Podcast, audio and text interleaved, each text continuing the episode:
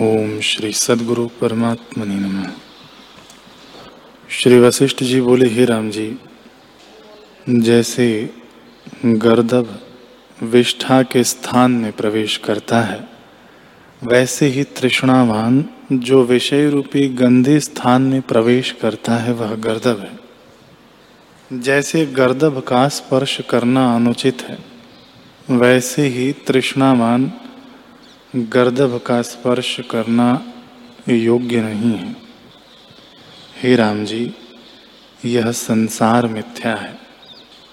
जो इस संसार के पदार्थों को चाहता है, वह मूर्ख है। इस जगत के अधिष्ठान को प्राप्त होने से जीव निर्वासनिक होता है। और जब निर्वासनिक होता है, तब संतोष को प्राप्त होता है। तब ऐसा होता है जैसे तारों में चंद्रमा शोभा पाता है। इससे इच्छा के नाश का उपाय करो।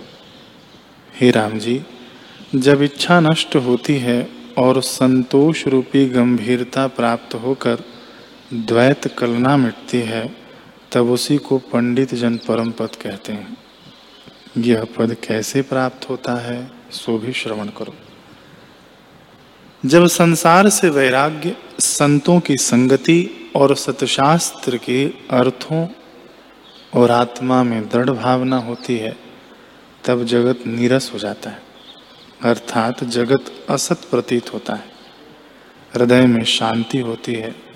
जीव अपने को ब्रह्म जानता है और परिच्छिन्नता मिट जाती है।